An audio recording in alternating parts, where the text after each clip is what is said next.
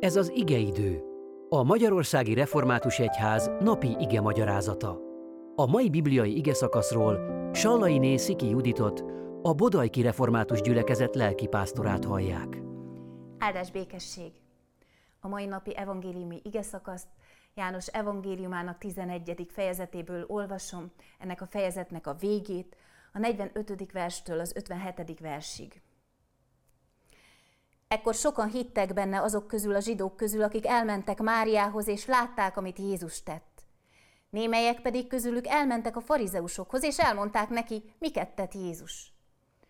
Összehívták tehát a főpapok és a farizeusok a nagy tanácsot, és így szóltak. Mit tegyünk? Ez az ember ugyanis sok jelt tesz.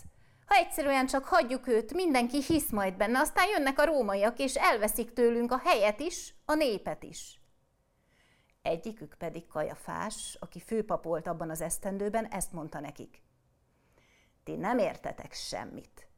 Azt sem veszitek fontolóra, jobb nektek, hogy egyetlen ember halljon meg a népért, sem hogy az egész nép elvesszen.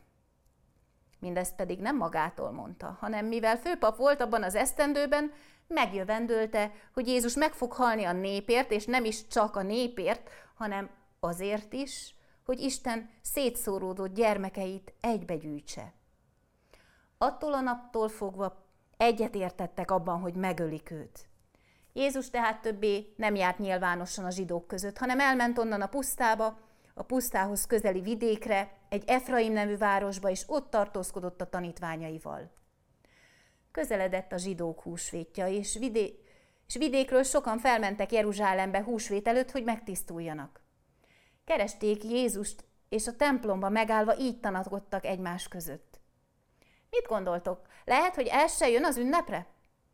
A főpapok és a farizeusok pedig már kiadták a parancsot, hogy ha valaki megtudja, hol van, jelentse be, hogy elfoghassák. A történet végéhez értünk. Lázár feltámadásának történetének a végéhez, mondhatnám úgy is, hogy a döntő fordulathoz. Ugyanis elérkeztünk ahhoz a pillanathoz, ami, így is fogalmazhatok csúnyán, kicsapta a biztosítékot az írástudók, papok, farizeusok és a nagy tanás tagjai fejében. Az utolsó csepp, amivel betelt a pohár. Ezért Jézust meg kell ölni. Tudjuk jól, hogy emögött egy politikai érdek van. És ez vezet a koncepciós perhez, majd Jézus kereszt halálához. Ennek a szomorú történetnek mégis van két evangéliumi üzenete a számunkra. Az első pont ez. Egyetértés van a gyilkosságban. A két tábor, a szaddoceusok és a farizeusok, akik együtt ülnek a nagy tanácsban, tökéletes egyetértésre jutnak. Ilyen az ember is. Mindig ilyen. Ha valami rossz dologban össze kell fogni, hát mi összefogunk. Ilyen volt Pilátus és Heródes barátsága is Jézus pere kapcsán. A saját érdekeiket tartották szem előtt, és hogyha a saját érdekeink összhangban van, akkor egyetértésre kerülünk. A másik üzenet Jézustól jön. Bárkit felhasználhat az Isten a profétálásra.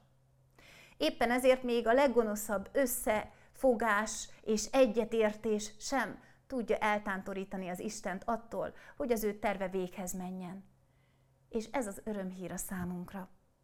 Bárki lehet az Isten eszköze, még akár az ördög is. És ha ezt észrevesszük, akkor elérkezünk ahhoz az üzenethez, amit Jézustól hallunk, hogy ő mindenkiért meghalt a kereszten. Nem csak a tanítványaiért, nem csak a barátaiért, nem csak azokért, akik körülötte voltak, hanem Jézus egybegyűjti a szétszóródottakat is. Vajon mi meghalljuk-e a profétai szót akkor, amikor szól hozzánk? Ami felháborít, vagy esetleg leleplez bennünket? Egy idegen szavaiból, vagy egy számunkra felháborító ember szavaiból? De az Istennek bárki lehet eszköze. Ezért vájt füllel hallgassuk ezeket a szavakat, és tanuljuk meg, mi az Isten akarata, hogy őt követve meglássuk az evangélium örömhírét, hogy Jézus mindannyiunkért meghalt, hogy ő nem hagy magunkra, összegyűjt bennünket. Rá igazán számíthatunk még a legnagyobb nehézségben is. Isten adja, hogy ez így legyen. Amen.